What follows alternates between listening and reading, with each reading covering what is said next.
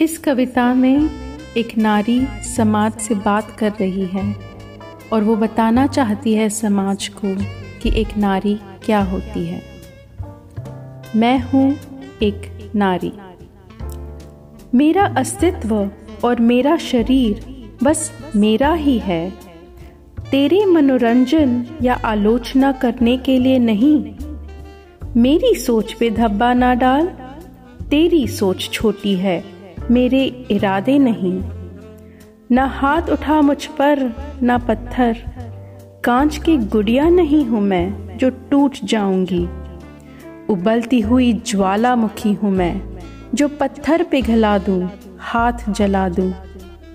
नाजुक मत समझना मुझको, तलवार की तेज धार हूँ मैं।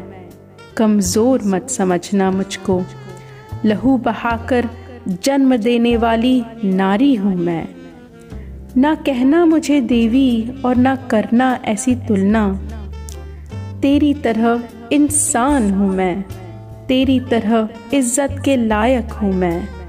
तेरी तरह मुझे जीने का अधिकार है। ना मांगूँगी तेरी अनुमति, ना मांगूँगी तुझसे भीख, पर आवाज़ उठाऊँगी मैं। नारी ज़िंदगी आज़ादी।